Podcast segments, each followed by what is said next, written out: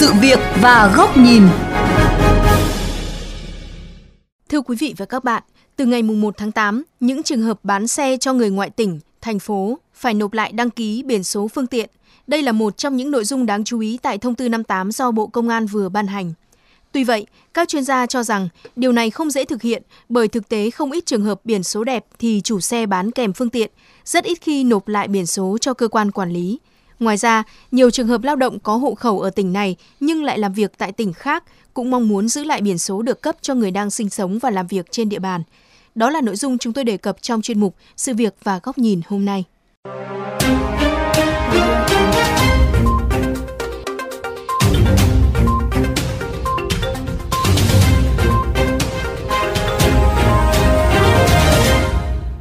Thưa quý vị, theo quy định tại thông tư 58 vừa được Bộ Công an ban hành, những trường hợp bán xe cho người ngoại tỉnh, thành phố phải nộp lại biển số đăng ký xe. Theo đó, trong thời hạn 7 ngày kể từ ngày làm giấy tờ chuyển quyền sở hữu xe, chủ xe trực tiếp hoặc ủy quyền cho cá nhân tổ chức dịch vụ nộp lại đăng ký và biển số theo quy định. Trung tá Phạm Việt Công, trưởng phòng hướng dẫn đăng ký và kiểm định phương tiện, Cục Cảnh sát Giao thông cho biết, quy định này nhằm đảm bảo quyền sở hữu của người dân đối với tài sản, đồng thời quản lý, sử dụng và chịu trách nhiệm khi sử dụng phương tiện. Đối với công tác quản lý, việc quy định bắt buộc nộp lại biển số khi mua bán phương tiện ra các địa phương khác cũng phục vụ hiệu quả cho công tác thống kê phương tiện, từ đó hoạch định các chính sách quản lý giao thông phù hợp. Khi có các vấn đề liên quan đến điều hành ứng giao thông hoặc là điều tra tai nạn giao thông hoặc là có công tác nghiệp vụ để truy nguyên xác minh thì nó thuận tiện đến ngay cái người mà chủ sở hữu thực hợp pháp là chính xác của cái người đó. Một số người khi tham gia giao thông cũng tán thành với việc quy định buộc nộp lại biển số khi mua bán phương tiện. Theo tôi thì ờ, cái quy định này cũng phù hợp bởi vì là trong thực tế thì khi mà bán xe thì mọi người cũng ờ, không muốn là liên lụy đến mình nữa và muốn là, là, là, là mọi cái sự mua bán cũng dứt khoát. Nếu mà vẫn không sang tên đổi chủ thì uh, mọi vi phạm giao thông của chủ mới đấy sẽ gửi các văn bản về cho chủ cũ thì lúc đấy nó rất là lằng nhằng. Đối với cái biển số xe thì gắn với cái, cái, cái cá nhân cái chủ thể của cái người tham gia giao thông đấy thì nó sẽ gắn được cái trách nhiệm của cái người tham gia giao thông. Tuy vậy không ít trường hợp mua chiếc xe chỉ vì biển số đẹp nên người mua thường giữ luôn biển số xe để sử dụng. Anh Nguyễn Văn Truyền ở Trực Ninh, Nam Định cho rằng dù biết có quy định mua xe của người khác tỉnh phải chuyển quyền sở hữu và đăng ký biển số mới, song anh Truyền vẫn muốn giữ lại biển số cũ vừa mua. Biển số đẹp thì uh, giá trị của chiếc xe sẽ được nâng cao hơn và em để sử dụng. Bởi vì uh, chung là mỗi người có một ý thích mà em là thích biển số đẹp thì uh, đương nhiên chiếc xe nó sẽ được nâng cao giá trị hơn. Ông Nguyễn Văn Quyền, Chủ tịch Hiệp hội Vận tải ô tô Việt Nam cũng cho rằng, dù quy định nộp lại biển số khi mua bán cho tặng người ngoại tỉnh, thành phố sẽ phục vụ tốt cho công tác quản lý, song trên thực tế, nhiều trường hợp chiếc xe gắn với giá trị của biển số nên người mua cũng có lý do để trì hoãn việc nộp lại biển số cũ. Có cái dữ liệu công dân thay cho hộ khẩu thì là nên nghiên cứu cái này để tạo cái điều kiện thuận lợi cho người dân cũng như là nhất đối với những cái xe mà có những cái biển số đẹp. Chuyên gia giao thông Vũ Anh Tuấn, trường Đại học Việt Đức cũng cho rằng rất nhiều trường hợp lao động có đăng ký hộ khẩu một nơi nhưng sinh sống và làm việc tại tỉnh khác. Dẫn kinh nghiệm quốc tế, chuyên gia này cho biết tại Nhật Bản khi một công dân được cấp căn cước công dân, mã số đó sẽ theo người đó suốt đời. Do vậy khi làm căn cước công dân tại Tokyo nhưng sau đó họ chuyển xuống khu vực Osaka tại miền Nam Nhật Bản thì họ chỉ cần báo cho chính quyền Tokyo về việc họ không còn sinh sống tại Tokyo nữa. Như vậy, người dân chỉ mất một buổi đến thông báo chấm dứt các hoạt động tại Tokyo và một buổi đến đăng ký tại Osaka. Quản lý phương tiện cũng có thể cân nhắc theo cái cách đó. Tức là một cái xe thì bao giờ nó cũng có khung sườn và biển số. Thì nếu như mà họ bán cái xe đó từ thành phố Hồ Chí Minh xuống Cần Thơ thì chỉ được đăng ký với thành phố Hồ Chí Minh là tôi không còn sở hữu và sử dụng cái xe này ở thành phố Hồ Chí Minh nữa. Thì còn cái người mua thì cũng căn cứ vào giấy tờ mua đó thì đến đăng ký là sở hữu được sử dụng xe này ở Cần Thơ. Các ý kiến cũng cho rằng mục tiêu cuối cùng của việc nộp lại biển số và đăng ký khi mua bán cho tặng phương tiện cho người ngoại tỉnh, thành phố nhằm thống kê số lượng phương tiện sử dụng tại mỗi địa phương.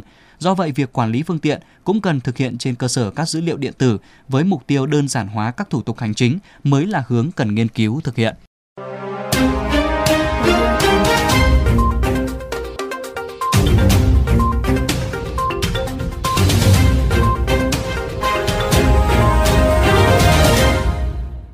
Quý vị và các bạn, việc sang tên đổi chủ khi mua bán cho tặng phương tiện là cần thiết để phục vụ công tác quản lý, hoạch định chính sách về giao thông. Song những chính sách đề ra cần tính toán đến những tác động, nhu cầu và tâm lý của người dân để việc thực hiện đạt được hiệu quả. Bởi thực tế, nhiều chính sách khuyến khích sang tên đổi chủ đã được đề ra, song hiệu quả vẫn rất hạn chế là một minh chứng điển hình.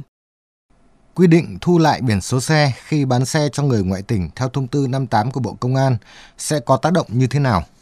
Mặt tích cực, nó sẽ khiến việc thống kê phương tiện trở nên dễ dàng hơn. Nhưng tác động tiêu cực của quy định này là tạo thêm động lực để người dân trì hoãn, thậm chí là từ chối sang tên đổi chủ cho phương tiện. Thông thường, khi mua một chiếc xe cũ, nếu không có lý do đặc biệt, việc đổi biển mới là điều bình thường, không có gì phải đắn đo. Xong lại có rất nhiều lý do đặc biệt để giữ lại biển số cũ. Đó là một cái biển số đẹp, thậm chí đẹp đến mức vì cái biển mà người ta muốn mua cái xe. Đó là nhu cầu mua xe để sử dụng tại địa phương nơi mình sống, nhưng không phải nơi đăng ký hộ khẩu của mình. Những người luân chuyển công tác, sinh viên, người lao động nhập cư, vân vân.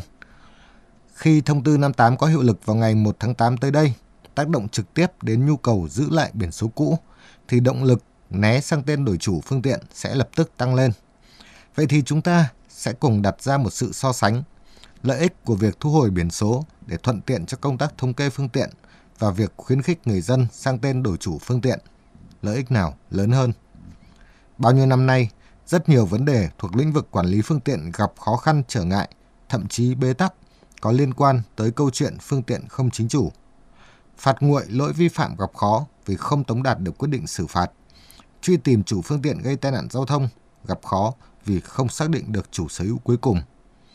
Có giải pháp đã được đề xuất nhằm thúc đẩy người dân sang tên đổi chủ, được đề ra và thất bại. Ví dụ như phạt lỗi đi xe không chính chủ đã không thể thực hiện vì không có luật nào cấm sử dụng xe đi mượn. Miễn phí sang tên đổi chủ giảm thuế thu nhập cho người bán xe cũ thì giảm thu ngân sách. Việc thúc đẩy sang tên đổi chủ gặp khó khăn chủ yếu vì điều đó ảnh hưởng quá nhiều tới lợi ích của người dân. Và nay, thêm yếu tố bị thu hồi biển số, khiến yếu tố lợi ích lại thêm một lý do bị mất đi. Cái biển số xe, dù chỉ là một yếu tố nhận biết phương tiện, nhưng với nhiều người, nó còn gắn bó với kỷ niệm, hoặc ít nhiều còn là lợi ích. Vì thế, khi một quy định có ảnh hưởng tới lợi ích của người dân nhưng không mang lại nhiều ý nghĩa cho việc quản lý được ra đời thì dĩ nhiên nó sẽ khó khả thi, thậm chí bị vô hiệu cùng với những hệ lụy không đáng có.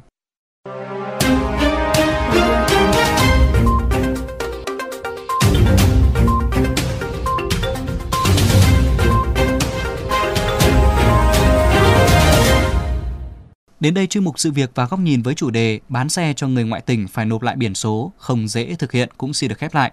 Quý vị có thể lắng nghe lại nội dung này trên trang điện tử vovgiao thông.vn. Hẹn gặp lại quý vị và các bạn trong các chuyên mục tiếp theo.